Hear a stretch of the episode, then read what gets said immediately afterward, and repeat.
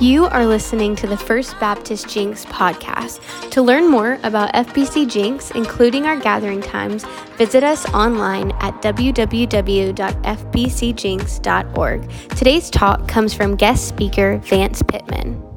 I want to bring you greetings today from thousands of church planters all across North America. And I'm praying that maybe out of this crowd right over here, God is raising up some more church planting teams that are going to be sent out to join in the activity of God of multiplying the church so that the kingdom of God may be expanded in cities and nations all over the world because of your generosity. I just came last week. I just flew here yesterday from San Diego, California. Barely made it. Of all things, there is a snowstorm in Southern California, if you can believe it, happening right now. It's a winter apocalypse. But uh, I was there last week in San Diego with 600 church planters and their wives. They're all starting new churches in the Mountain and Pacific time zones. And every one of them is doing what they do on your shoulders because as you give through this fellowship, you are joining in the activity of God. I always say it like this you don't give to a church. You give through a church as an investment in the kingdom being expanded in cities and nations all over the world. So, thank you for your generosity.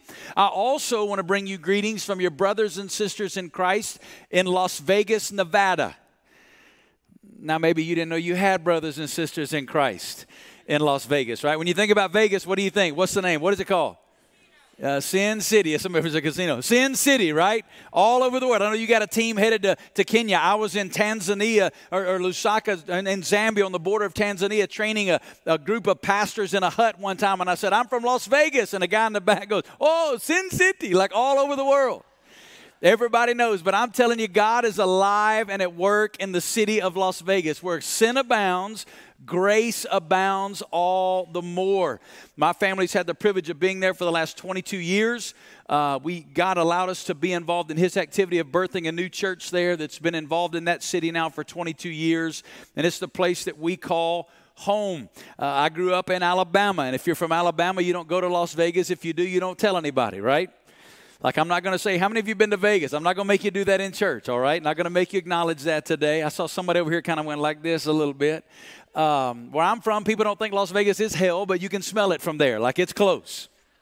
But God is moving in that city. I want to jump right in today to what I want to share with you and I want to do that by sharing with you a quote that, that came across my path when I was in the process of relocating to Vegas to plant a church. As a matter of fact, the very first night I preached in Vegas, I stood in my living room with a small group of people, about 18, that had some had relocated there with us, some we'd met in the city, and I shared this quote with them there that night 22 years ago.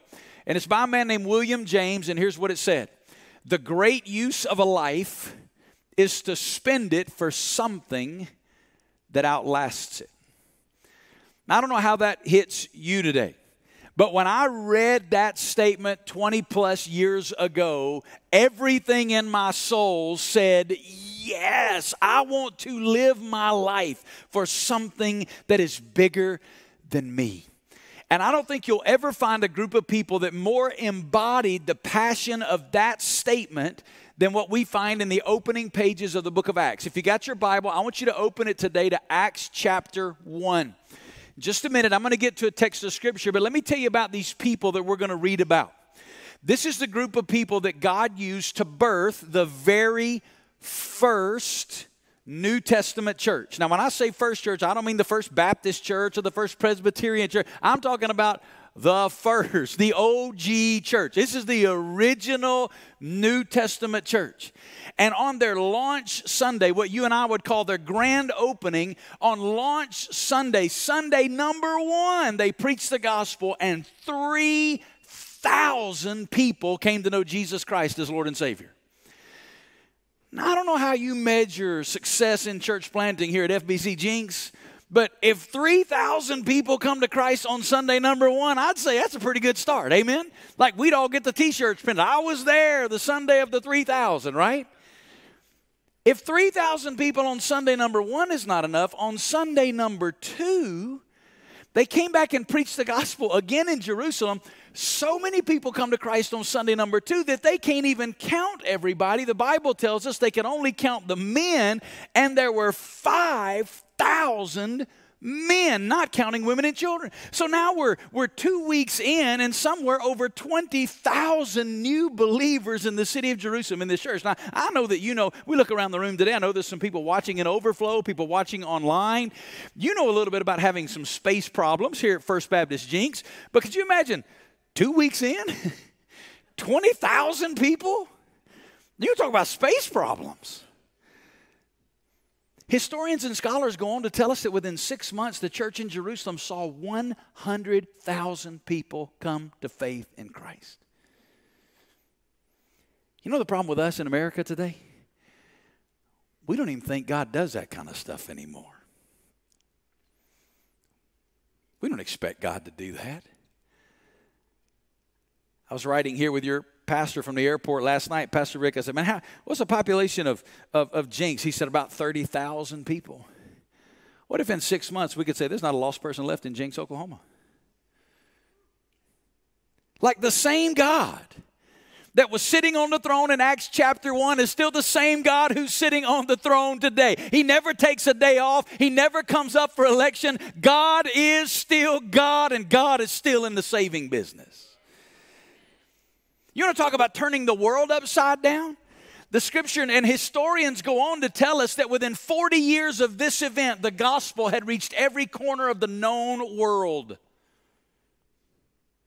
And here we sit today, we're just a small number of the 2 billion people in the world who profess to follow Jesus as Lord and Savior. Did you know that every single one of us today stand on the shoulders of these brothers and sisters in Christ in Jerusalem who sold everything they had for the sake of the gospel? When I understood the significant impact this group of people had, I did some study into them. And you know what I found out? They were not an impressive lot. As a matter of fact, if we were going to divide up and pick teams to change the world, you wouldn't have picked any of these people to be on your team. They didn't have money. They didn't have influence. They didn't have education. They didn't have experience. None of them ever started a church before in their life, much less a movement. My friend J.D. Greear said it this way Never has a larger assignment been given to a less qualified group of people. And yet, history is undeniable. God, through them, forever changed the world. Makes us ask a question what was it about them that allowed them to be so mightily used of God? Well, let's read it. Acts chapter 1 beginning in verse 1. Listen what it says. I want you to listen for some things about them. In the first book, O Theophilus, I have dealt with all that Jesus began to do and teach. And I'm reading out of the ESV. Verse 2 Until the day when he was taken up, after he had given commands through the Holy Spirit to the apostles whom he had chosen, he presented himself alive to them after his suffering by many proofs, appearing to them during 40 days and speaking about, if you see it on the screen, say it out loud, speaking about the what? Say it one more time, real loud. The what? That's real important. We're going to come back to that. And while staying with them, he ordered them not to depart from Jerusalem, but to wait for what the Father had promised, which he said, You heard from me. For John baptized with water, but you will be baptized. You will, you will be baptized with the Holy Spirit not many days from now. So when they had come together, they asked him, Lord, will you at this time restore the kingdom to Israel? I find it interesting.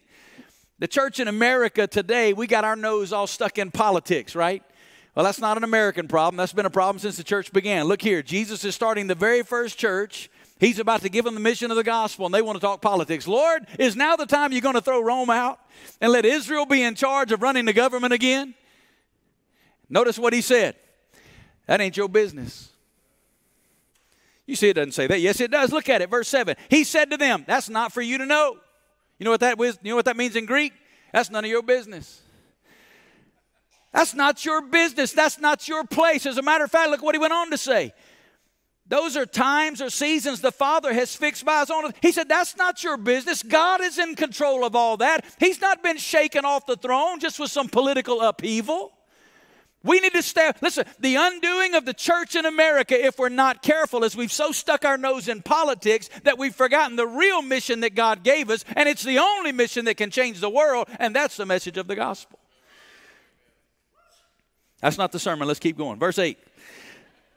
But you'll receive power when the Holy Spirit has come upon you, and you will be my witnesses in Jerusalem and in all Judea and Samaria and to the ends of the earth. And when he had said these things, as they were looking on, he was lifted up, and a cloud took him out of their sight. And while they were gazing into heaven, as he went, behold, two men stood by them in white robes, and said, Men of Galilee, why do you stand looking into heaven? This Jesus, who was taken up from you into heaven, will come in the same way as you saw him go into heaven.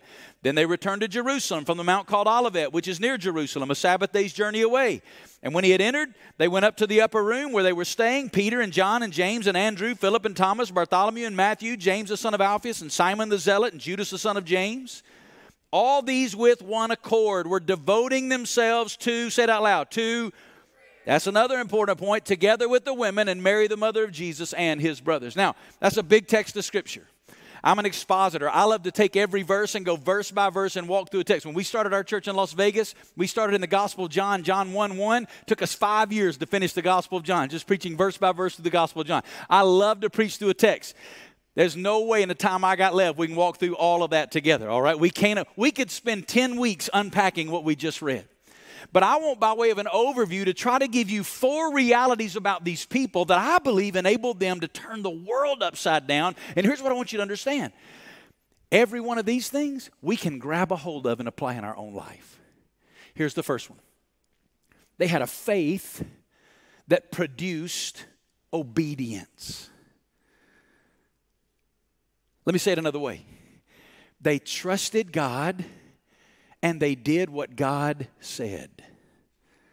Now, I know that sounds simple, but in the day we live in today, that's radical.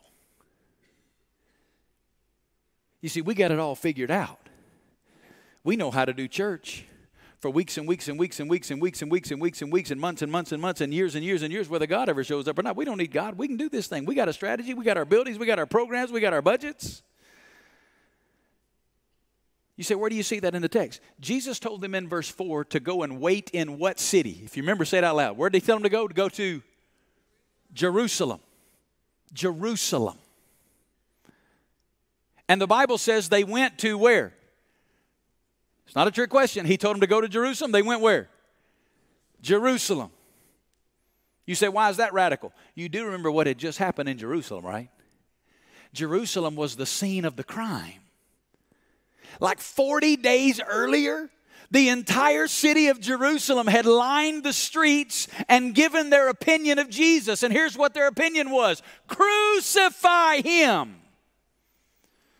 They'd said very clearly, We don't want you, Jesus. We don't want your church. We don't want your movement. And they literally nailed Jesus to a cross. And Jesus said, Here's the plan. We're going to go start our church in Jerusalem. And here's the crazy part they went. It tells us something about them. They didn't make their decisions based on their feelings. Because I promise you, Jerusalem didn't feel good to nobody. Nobody went, Ooh, Jerusalem, I can't wait. No, they were afraid. They thought if we go to Jerusalem, they're going to kill us like they killed Jesus. They're going to kill our families. They're going to take our jobs. They're going to destroy our lives. They didn't make their decisions based on their opinions. It was nobody's opinion that Jerusalem was the great. Like, like about if you'd taken index cards and passed them around, said, hey, everybody write down your top three cities where you'd like to begin our movement. Let me tell you what city wouldn't have wound up on anybody's card. Well, I'll take that back. There'd been one smart aleck in the room, probably Peter.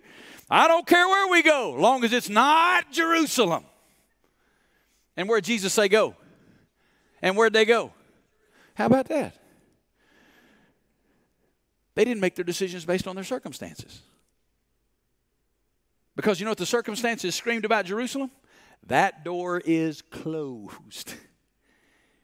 You ever prayed that? God, just open a door or close a door, and I just, where you close the door, I won't. Listen, Jerusalem's door was closed. As a matter of fact, they literally nailed it shut. You didn't have to do a demographic survey of the community surrounding Jerusalem to find out if they were open to the beginning of a new church. And yet, they went to Jerusalem. Why? Here's why. Because it's what he said.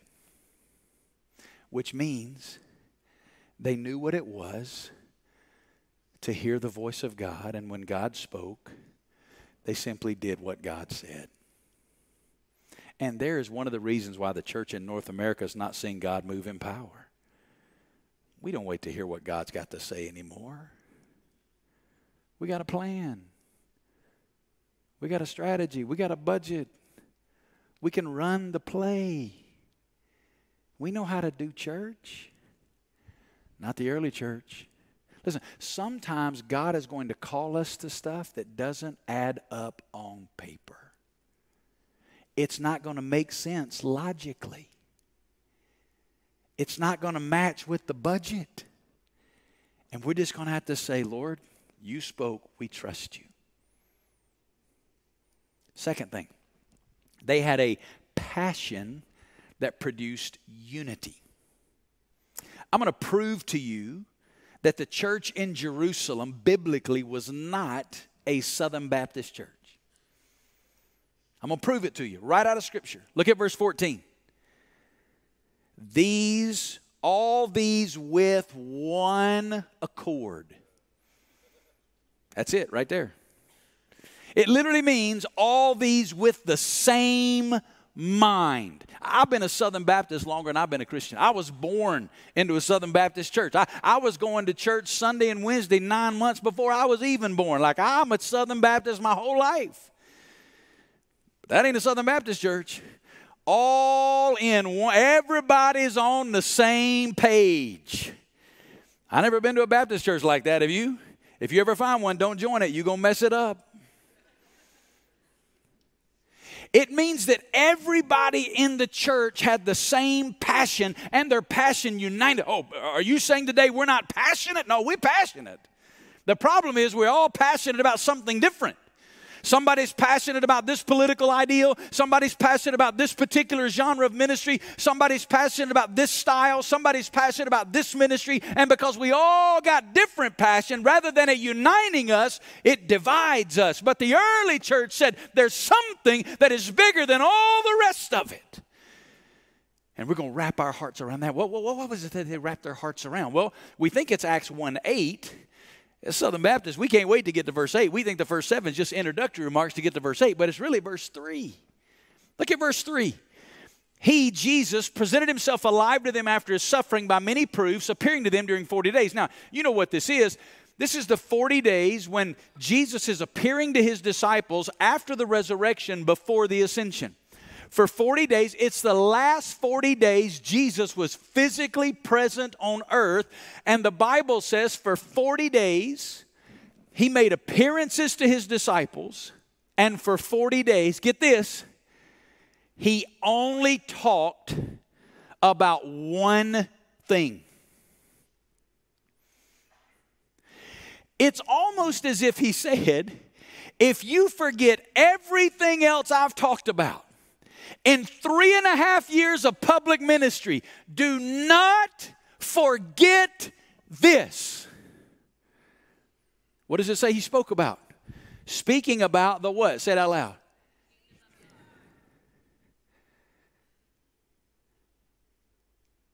How tragic that you can go to churches all over America for years and never even hear the kingdom of God mentioned and yet, Jesus' last 40 days is all he talked about. Not only that, the kingdom of God is referenced over 100 times in 16 different books of the New Testament. One of them, the most famous sermon Jesus ever preached in Matthew chapter 6, Jesus said, Seek ye what? First. The what? The kingdom. Now, listen, that's not a suggestion he's laying on the table for us to pray about. In the Greek language, it's an imperative, which means, as a command from the lips of Jesus himself, the kingdom of God is to be the thing that our life centers in, and everything else in our life revolves around. What is the kingdom of God? Let me give you a definition for sake of time. The kingdom of God is God's sovereign activity in the world resulting in people being in right relationship with himself. That's the kingdom of God. It's the big picture of what God is doing all over the world. You do know that while we're sitting here this morning having church in Jenks, Oklahoma, God is on a mission in this world, and one day that mission is going to come to an end. The last soul is going to be born again into the kingdom. Jesus is going to return from heaven with a shout, and forever in eternity, it's going to be King Jesus ruling and reigning with his kingdom from every tribe and tongue and people and nation. That's what's happening right now in the world. And get this we're living in the greatest days in the history of Christianity To be alive. Did you know that there are more people coming to faith in Jesus today on a daily basis around the world than at any other single time in human history? You did not hear what I just said, or you'd have said something. The church I pastor in Las Vegas has 54 languages in it. One of the beauties of multiple cultures worshiping together is a lot of cultures worship loud. So I'm used to people talking back to me every once in a while. So I'm going to give you another shot at what I just said. All right, here we go. We are living in the greatest days in the history of Christianity to be alive. There are more people coming to faith in Jesus today on a daily basis around the world than at any other single time in human history. Now, get this God birthed your church for such a time as this. Not just so you can have D Now weekend.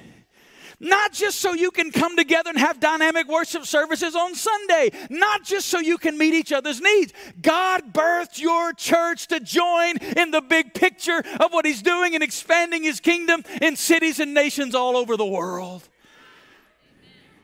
And here's what the early church said We're in. They wrapped their heart. They said, listen, we don't care whether the music's traditional or contemporary. We don't care what color the carpet is. We don't care if you wear suits and ties or jeans and shorts. Yes to the kingdom. They wrapped their hearts around something that was bigger. That passion united them. What if today we sold out everything for the kingdom? Here's what's tragic we've taken the kingdom of God and we've made it a department in the church called missions. Can I make a suggestion? Let's crucify the S. There's no missions, there's the mission. There's just one. It's God's kingdom expanded every tribe, nation, people, and language. And the only reason the church exists today is for the accomplishment of the mission. Can I give you a word of discouragement this morning? One day, this beautiful church called First Baptist Jenks, one day, it's going to die. You say, How dare you? It's true. Let me tell you how I know it's true because all churches do. Every church got a book deal in the New Testament, dead and gone. I've stood in the church at Ephesus, the remains. I've stood in the remains of the church at Corinth. You know what they are? A pile of rocks today. They're dead and gone. Every church that has ever existed has a life cycle. It's born, it lives, and it dies. But guess what? The kingdom of God is alive and well. The local church is not the goal. The goal is the expansion of the kingdom. The church is the gathering place to introduce people to King Jesus, the discipleship center to train them in kingdom living, and then the launching pad to send them out for the expansion of the kingdom to the ends of the earth. They had a passion that produced unity. Number three, I got to move on. There's another service coming behind you. I just camp out here for a minute. Number three, they, they, they had a desperation that produced prayer. I want to read you the funniest verses that I've ever read in the Bible. You do know the Bible has humor in it, right? God gave us our sense of humor. We're in the imago Dei, we're made in His image. Look at verse 9. When he had said these things, as they were looking on, as he was lifted up, a cloud took him out of their sight. You're not laughing yet, you didn't get the joke. That's funny. Let me tell you why it's funny. Look what it starts with. And when he had said these things, what did he just say? Here's what he just said. Okay, everybody lean in. Do me a, do me a favor today. I want you to kind of lean in a little bit this morning. Lean in. Here's what Jesus said. Lean in. All right, here's the plan. We're going to start in Jerusalem where they hate you. Here's the plan. We're going to start in Jerusalem where they hate you. Then you're going to go to Judea and Samaria where you hate them. So here's the deal we're going to start where they hate you. Then you're going to go where you hate them. Then here's the plan you're going to go to the remotest part of the earth. Here's what that means you're going to go places you don't know exist and you don't know how to get there. So lean in. Here's the plan. We're going to start where they hate you. You're going to go where you hate them. And then you're going to go where you don't know they exist and you don't know how to get there. And then he starts floating. Look, when he'd said these things, go where they hate you, go where you hate them, go where you don't know where to go and how to get there. When he'd said these things as they were looking on, he was lifted up. Ooh. And I'm not talking about Las Vegas Levitation Act, I'm talking, ooh, gone.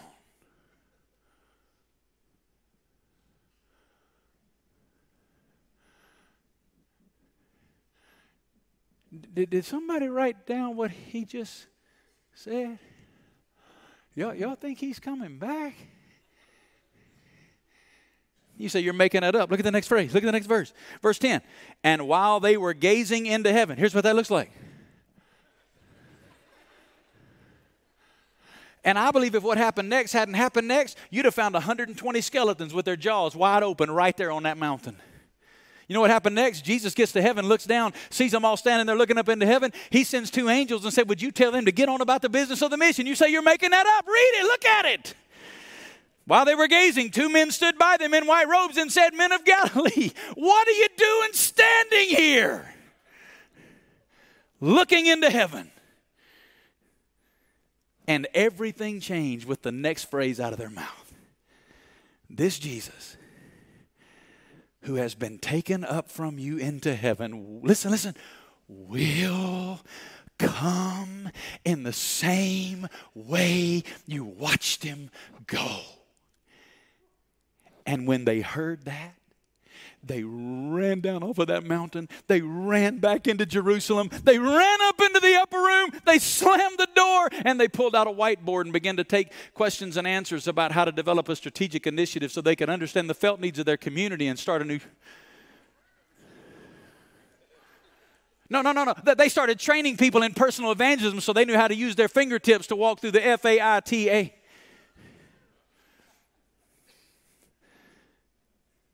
They got down on their knees before God. And the Bible says they devoted themselves to pray. What does that mean? Here's what that means they knew if God's not God, we're sunk. The only hope we have is God does this. And so they grabbed a hold of the altar of God and they didn't let go until God showed up and did what only God could do. They prayed.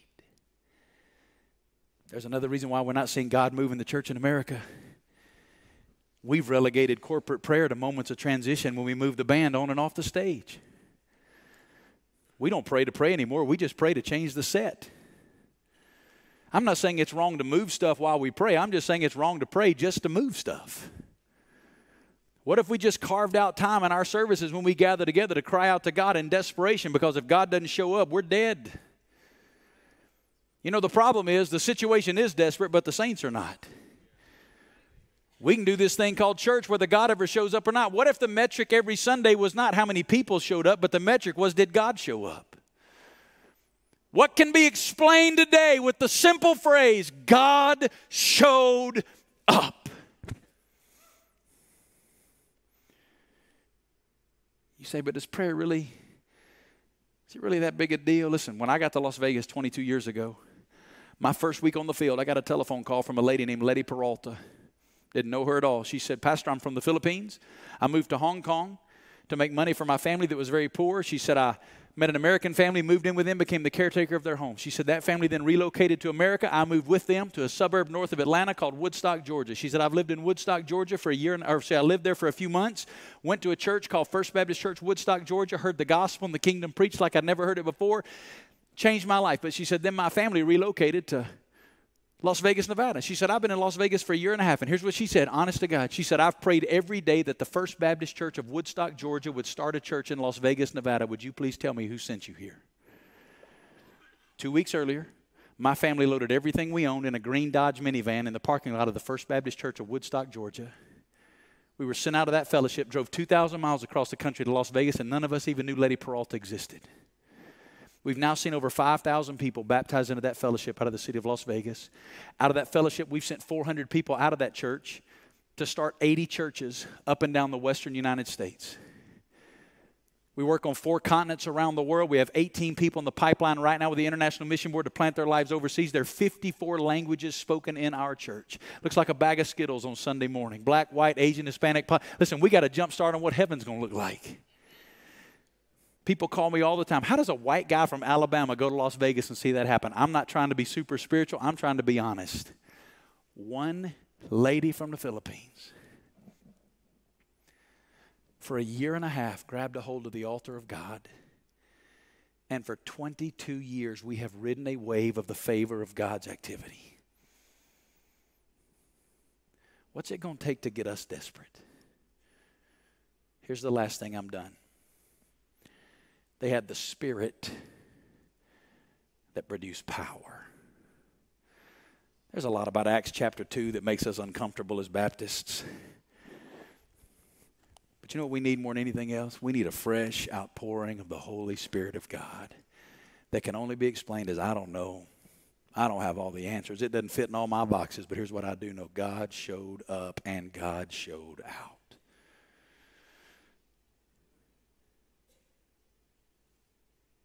Would you bow your head with me today?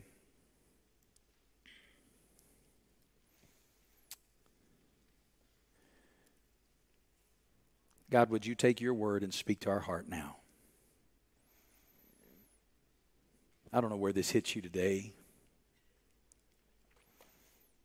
Maybe you're here and you're not a Christian at all.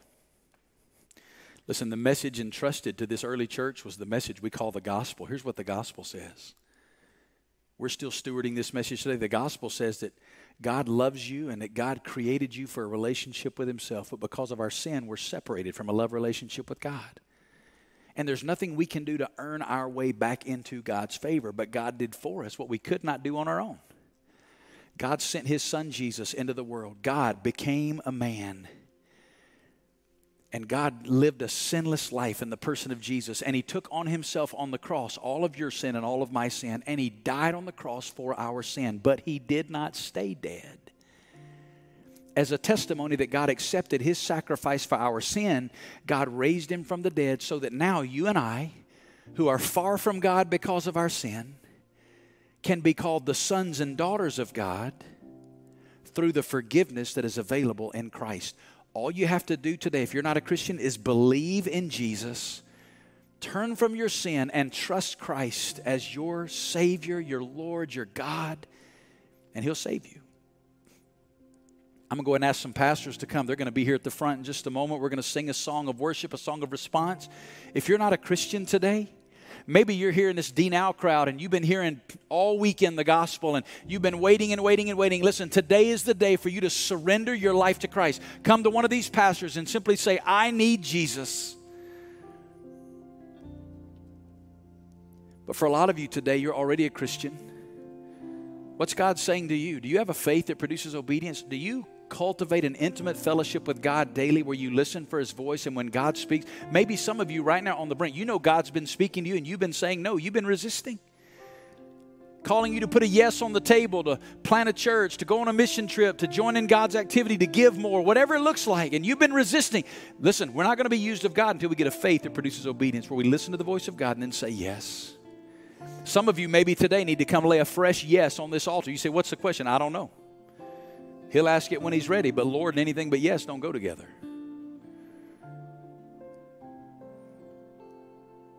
Maybe it's a passion for the kingdom. Maybe you got some stuff in your life that's taken the place of the kingdom. You've put some convictions ahead of the expansion of the kingdom, and you need to die to self, die to family, die to career. Maybe you need to turn your seat into an altar. Come to this altar here and just surrender some things. Maybe it's a Maybe you just feel called to come get in this altar to be one of those people that seek God in prayer. You're desperate to see God move in this church, in this city, in this country, in this world. As God speaks to you today, have your way. Lord, speak as only you can. It's in Jesus' name we pray. Amen.